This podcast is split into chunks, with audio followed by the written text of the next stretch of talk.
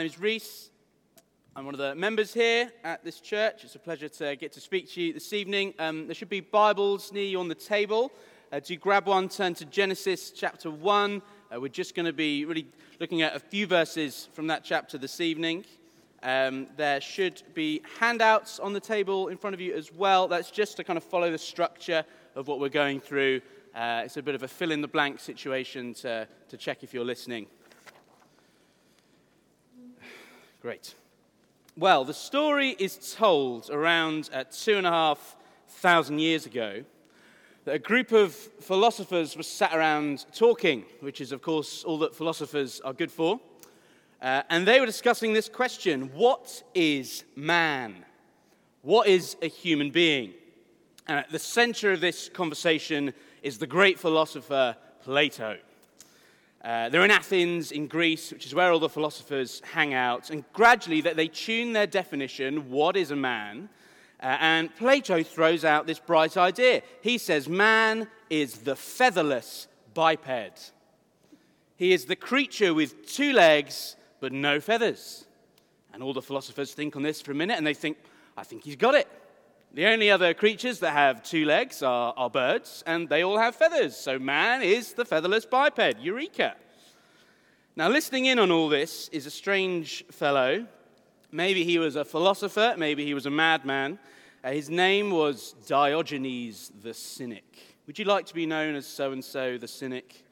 Uh, he was an odd guy. He spent most of his time without any clothes on. Uh, he did not live in a house, he lived in a large ceramic jar in the center of the market. Um, he liked to cause trouble for the philosophers. And he overhears this, this definition, the featherless biped, uh, and he runs to the market, he buys a chicken, kills it, plucks it, throws it into the middle of the philosophers, and says, Behold, Plato's man. The philosophers uh, then adjust their definition to describe man as the featherless biped with broad, flat nails. Uh, that question that they've been discussing what is man? What is a human being? Uh, people have been discussing it ever since. Uh, it can be surprisingly difficult. It kept the philosophers occupied for long enough. What is man? What are human beings? To be more direct, who are we? On Sunday evenings, we've been working through this series called Foundations, thinking about the fundamental truths or doctrines of the Christian faith. Uh, and this week we get to the doctrine of humanity, which asks this question Who are we? Or to be more direct, who am I? Every one of us has a vested interest in this question. Whether you're a Christian here this evening, whether you're not a Christian, whether you've been coming here for years, whether this is your first time, we would all want to know who we are. Now, our instinct as modern people, when it comes to definitions, is to get very scientific. And in 2023, the supposed scientific answer to who are we is that we are Homo sapiens. Now, I wonder how many of us have ever stopped or ever popped our hand up in GCSE biology to say, what does Homo sapiens actually mean? Uh, well, you can break it down to this Homo means humans, and sapiens means wise, come from Latin. But that might seem a bit odd when you think about it, if the definition of human is just wise human. It's a bit circular. What's a human? A wise human. What's a human? A wise human. Well, that word homo, that refers to a bigger family of which we were supposedly once a part the Neanderthals, you know, the less evolved folks who sadly lost out to your superior intelligence. And then us and the Neanderthals are meant to be part of an even bigger family with the great apes, the gorillas, the chimps, the orangutans. Uh, one of the most famous books of the last decade, actually, is called Sapiens. Some of you might have read it. Uh, Sapiens, A Brief History of Humankind, by a guy called Yuval Noah Harari. He says this in the book. He says, like it or not, we are members of a large and particularly noisy family called the Great Apes. Our closest living relatives include chimpanzees, gorillas, and orangutans. The chimpanzees are the closest. Just six million years ago, a single female ape had two daughters. One became the ancestor of all chimpanzees, the other is our own grandmother. This has become the almost universal understanding of what human beings are. Uh, Ricky Gervais, the great comedian, he put it a bit more bluntly. He said, We're chimps with brains the size of a planet. Of course, we go mad and try and kill each other and worry about what's the point. Of course, we do. It's overwhelming. And the more you think about it, the more frightening it is. But can you press a bit further? Okay, maybe we're Homo sapiens, the wise ape. But what is the wise ape? And when you push further and further, the answer we ultimately get is that we boil down to mere atoms. There's no invisible spiritual side to life. We don't have something called a soul. Our minds are just a physical chemical process, fizzing and ticking along like gravity or the water cycle. We are, at the end of the day, just atoms, whizzing around the void of space, past the sun at 67,000 miles an hour. And one day, all of us bunches of atoms in this room will fizzle into nothingness, and that will be that. Well, suffice to say, the Christian view of humanity is somewhat different.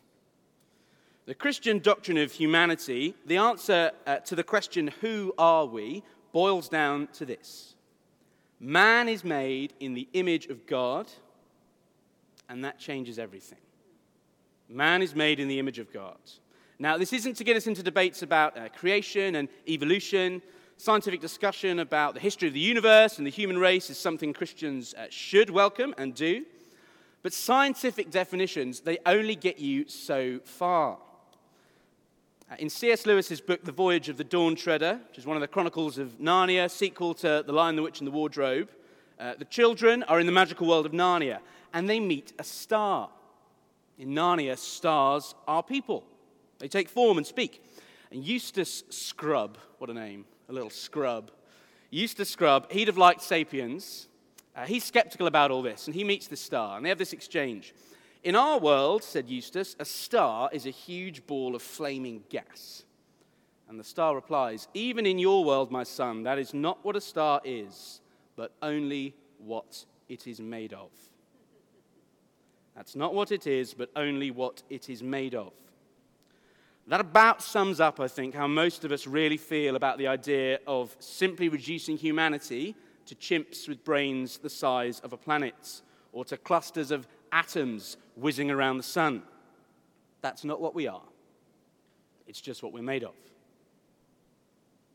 So, the Christian view of man is that we are made in God's image. And this is spelled out in the very first chapter of the Bible. So do you look at Genesis 1, um, and we're going to look at verse 26 and a few verses after.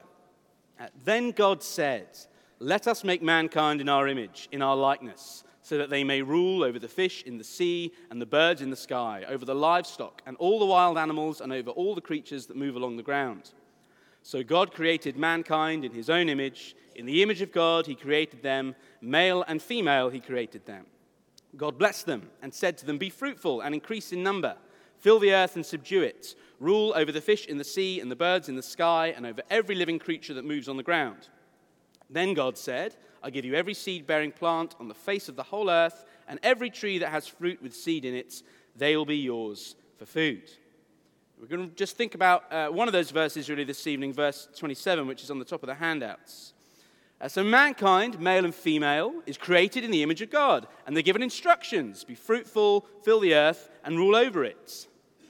Uh, but what does it really mean that we're made in the image of God? It's probably a phrase that actually that we've all heard, um, even if just once or twice, but we might not really think about what it means.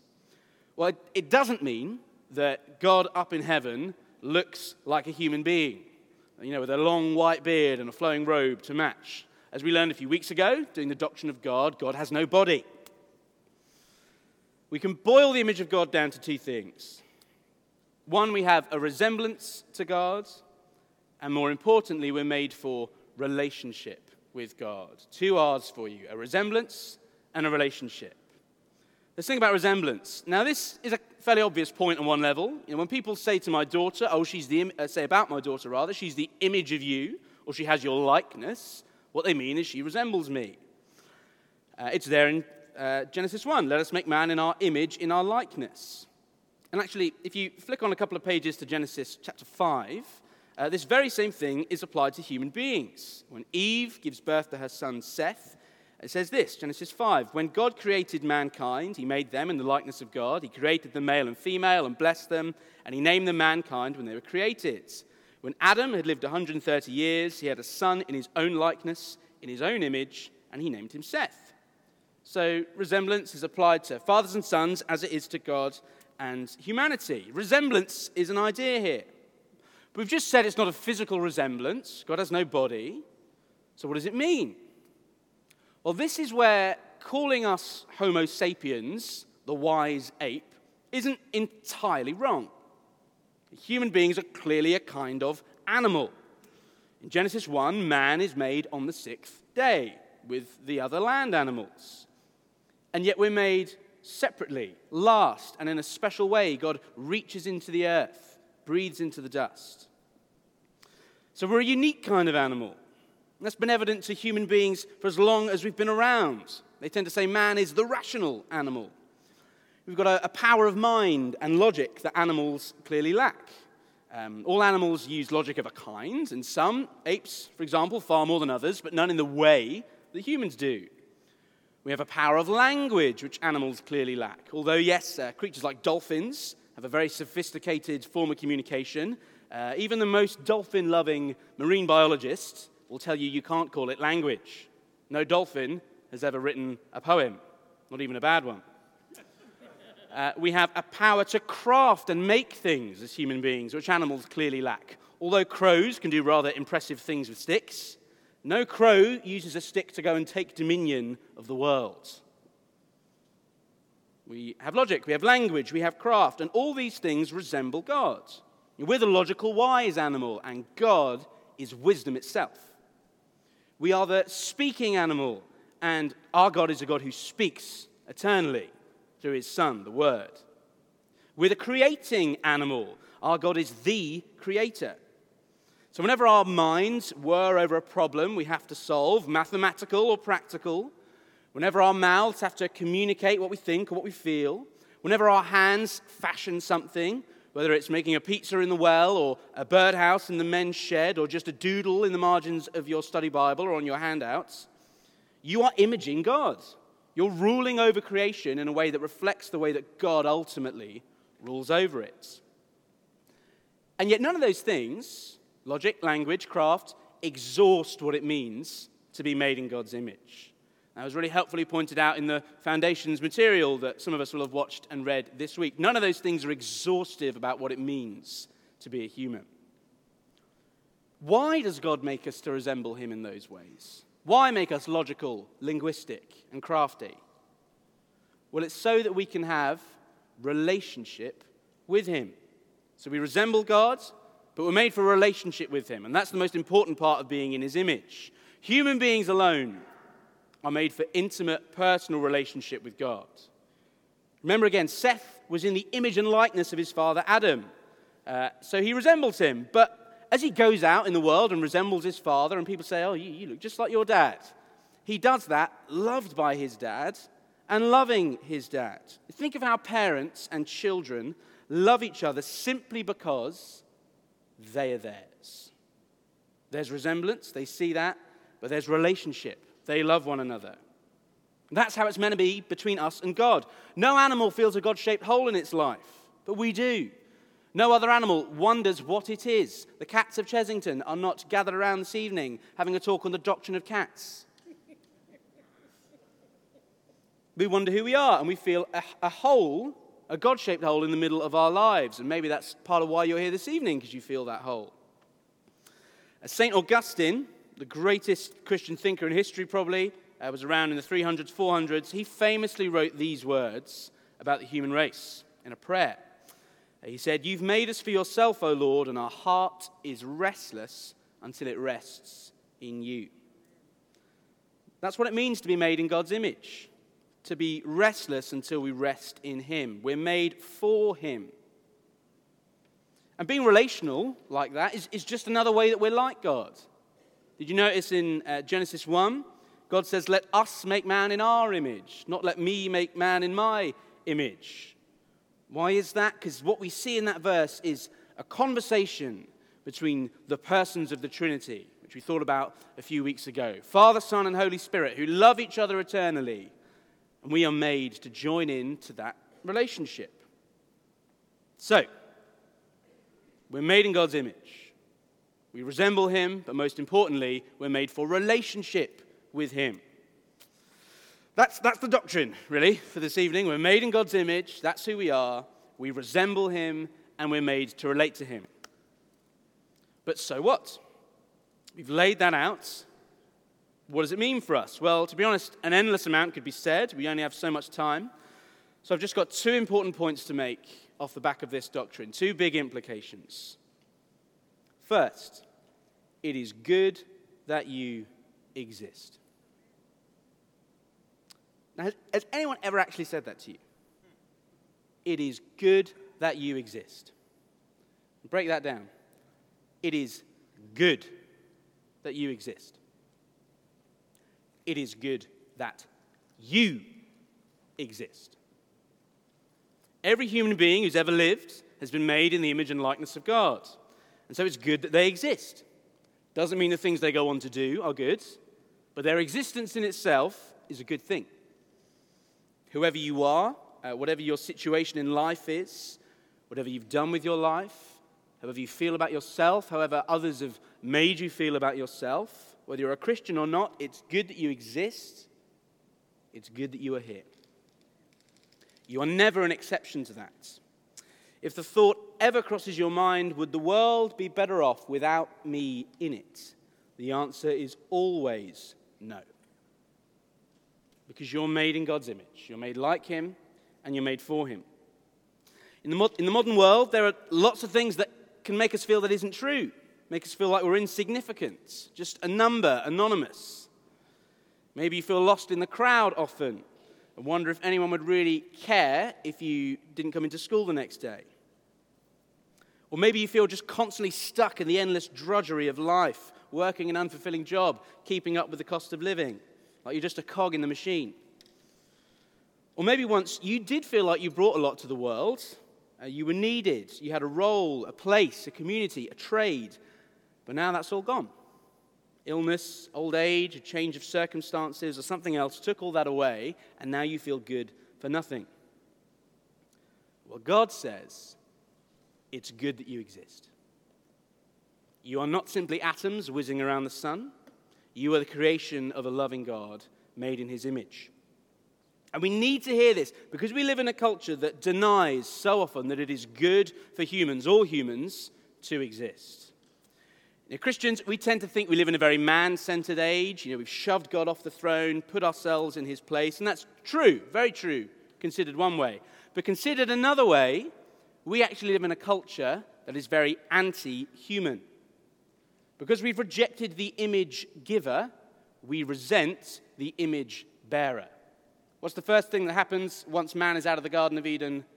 They kill other men a couple of ways we see the anti human nature of the society we live in. Uh, the first is the rejection of children. This happens in lots of ways. A current high profile example, maybe, is how we talk about people and the environment. Now, it should be obvious to us all man has not cared for creation in the way that he should, must do better. But one of the world's responses to the damage we do to the environment is to say, well, what we need to do is have fewer children because we've supposedly overpopulated the planet.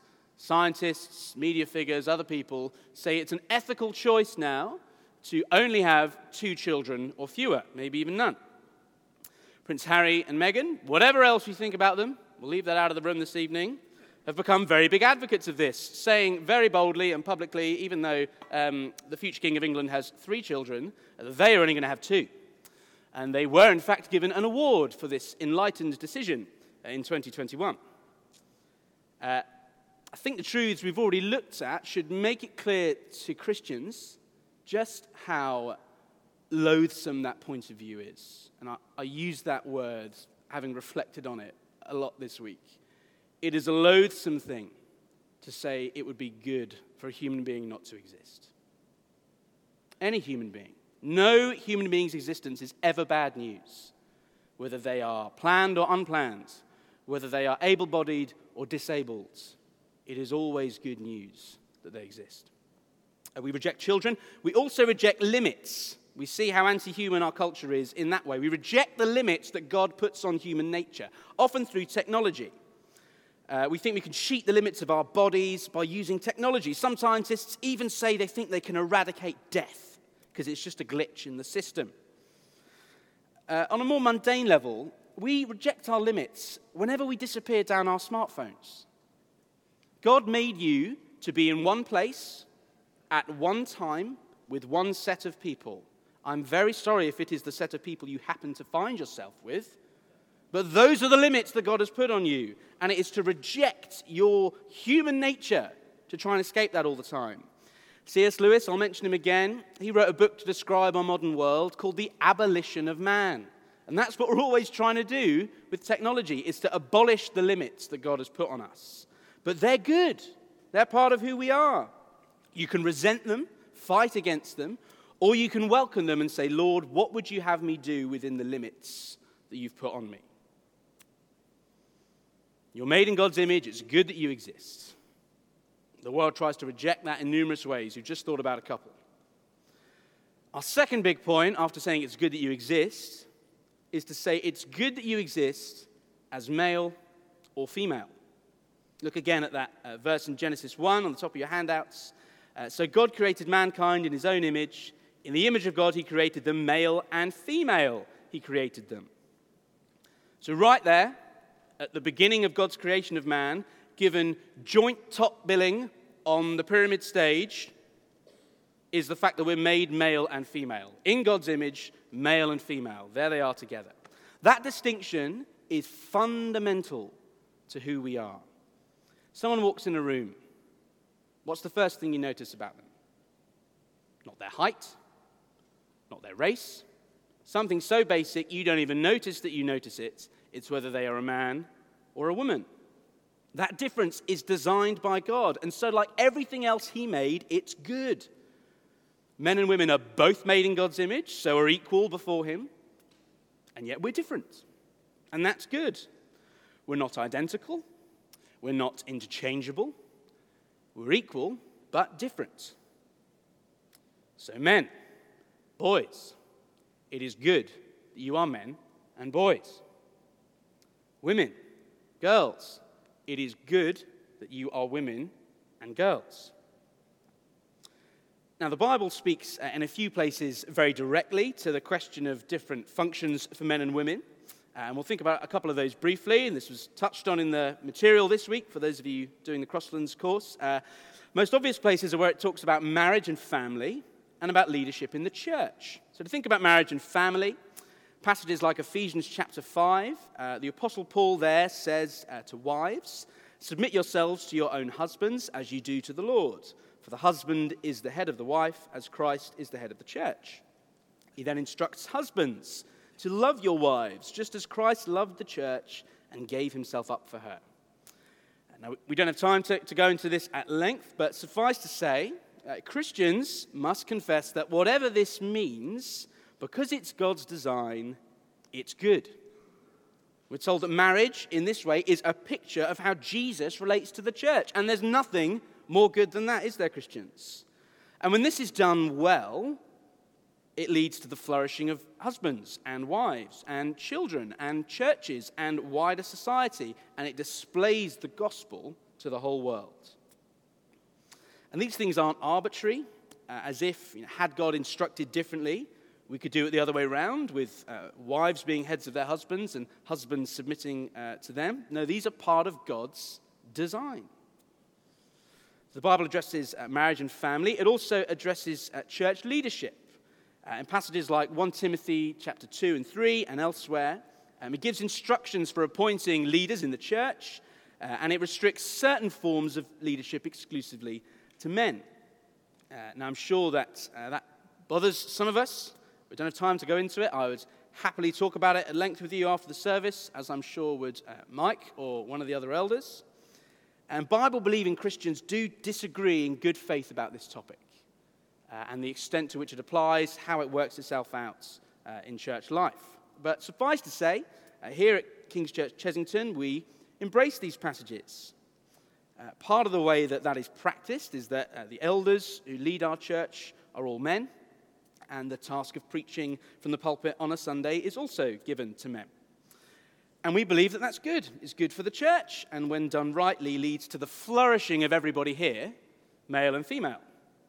Again, we could talk about this endlessly. Uh, you don't have to believe that to be a member of this church, but it's the conviction of the church as a whole. And if that is your belief about God's design for church leadership, then let me encourage you don't be embarrassed about it. If it's God's design, it's good. So celebrate it, embrace it, lean into it. So the Bible addresses those couple of specific things um, marriage and family, and church leadership. But those of us who uh, embrace those teachings can sometimes be very swift to say, oh, but that's it, there are no other differences at all between men and women, don't worry.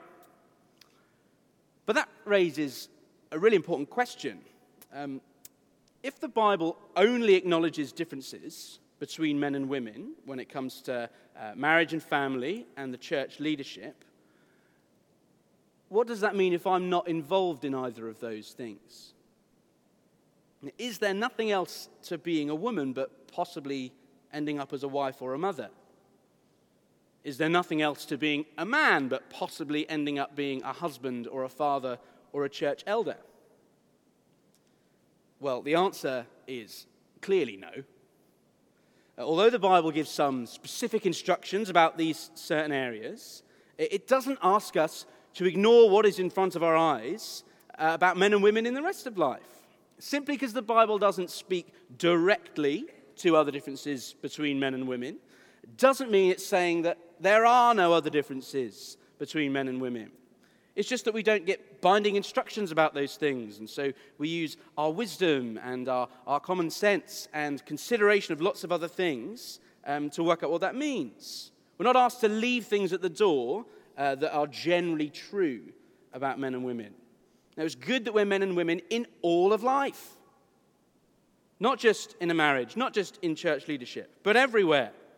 That's how God made us. This is part of why we have a men's ministry and a women's ministry at church. Uh, most of our ministry is unisex, like certain hairdressers, because we are mostly similar. And so most of what we do is, is the same together. But that's not always true, and that's good. So sometimes in life, it's an okay thing, even a good thing, to put up a sign that says, no boys allowed or no girls allowed. And it's good for the church when we do that in our ministries sometimes. It's good that men can gather on the curry nights to encourage each other and build relationships. It's good that women can gather at a women's breakfast to do the same. And then when we come together for the bulk of our time, the whole church benefits from that. So we should gladly throw ourselves into fellowship with other men and women, knowing uh, that it's good for the church family as a whole. Now, of course, that can turn bad. Men sin in characteristic ways, women sin in characteristic ways. We can be overly exclusive towards each other and keep those no boys, no girls allowed signs up when they should come down. And we have to beware of harmful stereotypes as well. Yet the existence of harmful stereotypes uh, doesn't mean that there aren't things that are generally true about men and women that are evident to us all and that most human societies happily acknowledge. And those of us who don't always conform to some of those general truths, well, we shouldn't think that means that they are untrue. And we shouldn't think it means that we don't fit in our sex. I cannot think of anything worse than clinging to a cliff edge on the Welsh coast on a trip to Snowdon. That sounds like a terrible afternoon. It really does that doesn't undo the fact that it's something that generally most of the other members of my sex quite like to do. And it doesn't mean that I'm not a real man, whatever you say. doesn't mean that I'm not a real man. I would just rather be at the site of local historical interest, which is the alternative given to others, so I've been assured, if you do go. Um, things like that, they don't mean that um, there aren't general differences, and they don't mean that you don't fit. If you tend to go differently on those sorts of things. We're created male and female, and that's good. And it's good throughout all of life. And this fact is possibly one of the most important things for Christians to affirm these days for a couple of reasons that we'll think about quickly as we draw to the ends. Uh, it's important to affirm the goodness of male and female because men and women face unique challenges. And many men today feel lost. Men account for 75% of suicides. The suicide rate is at its highest ever. Men aged 45 to 49 at the most risk. The age at which maybe they realize they are not the man they thought they would be. Uh, young men, meanwhile, are lost for role models. They flock to people like Andrew Tate for answers about what it means to be a man, because when they ask anyone else, all they're told is that masculinity is toxic. Uh, women, meanwhile, are three times more likely than men to experience a mental health problem. 30 years ago, they were only twice as likely. And that same period of time, self harm among women has tripled. A lot of young women are lost when it comes to what it means to be a woman because when they ask, all they're told is that they shouldn't worry because they can be just the same as men. Our world makes life hard for men and women in unique ways. There are things that maybe can be done about that. But one of the most impactful things that can help that is for the church to be telling the world if you're a man, it's good to be one. If you're a woman, it is good to be one. So, the unique challenges that men and women face, that's a reason to affirm the goodness of the difference uh, another thing that we must touch on uh, these days, why we should affirm the goodness of men and women, is because of the reality of transgenderism. Um, this is a huge topic, not one that we can uh, dwell on, and is one that is very sensitive. I'm sure uh, already impacts many of us in this room in different ways. Um, transgenderism, the idea that although one might have a male or female body, one can identify as whatever gender they uh, wish or feel that they are and can even alter their body to match. Um, this, as I said, is something that may well affect some of us in this room in different ways. Um, it affects me. I have two people who identify as transgender in my extended family. So I know uh, firsthand the things that this throws up. Um, those people, like anyone else, are made in God's image. I'm called to love them and have compassion on them. People who experience this are usually in a lot of pain and confusion and anguish. And Christians, above all, uh, above all other people, should be loving them and having compassion on them. But in view of what we've seen this evening, um, we must show love and compassion in a way that doesn't involve us affirming or accommodating the way in which those people, sadly, one way or another, have rejected God's design for them as male and female. We're made in God's image, male and female, and that's good. Our bodies are what make us male and female, and they are good. Bodies that, in the first place, God made by reaching into the dust and forming, or when He made Eve, reaching into Adam's side and taking his flesh and fashioning that body. Those bodies are good. And to reject that is a tragic thing. And as part of loving and having compassion upon people, Christians who believe in the image of God should be willing to say so. We've covered a lot of ground this evening. We've touched on some very big topics, um, things we could spend whole evenings on by themselves. And I'm sure there'll be plenty of food for thought and discussion for those of us in the Crosslands session at the end. And I would very happily talk with anybody uh, any other time about stuff that we've touched on this evening. Let's remind ourselves of what we've said. We've asked, Who are we? We live in a world that tells us we're wise apes or clusters of atoms. But that's to confuse what we're made of with who we are. We are, in fact, made in God's image, loved and known and lovingly crafted by our Father in heaven. And so we resemble Him with our minds, our language, our craft. We're a great and noble creature. And God's made us in a way that we are going to be in direct, personal, loving relationship with Him. That's what we're made for, to glorify Him and enjoy Him forever. Our hearts are restless until they find rest in Him. And this is a message that our world desperately needs today. We need to affirm it's good that we exist. We live in a world that rejects children, that rejects our limits, but it's good that we're here. And it's good that we're here as male and female. It's fundamental to who we are. God gives us some specific instructions for how male and female plays out in marriage, in the church, and that's good. But Christians should not be embarrassed about that and should affirm that that's how God's made us. We should ask, Lord, how can we have the best marriages? How can we have the best church family in accordance with your design for those things? It's good that we're men and women in all of life, not just marriage and church leadership. And so we should look for how, in our unique ways as men and women, we can honor God and serve each other. I'll end with my third and final C.S. Lewis reference.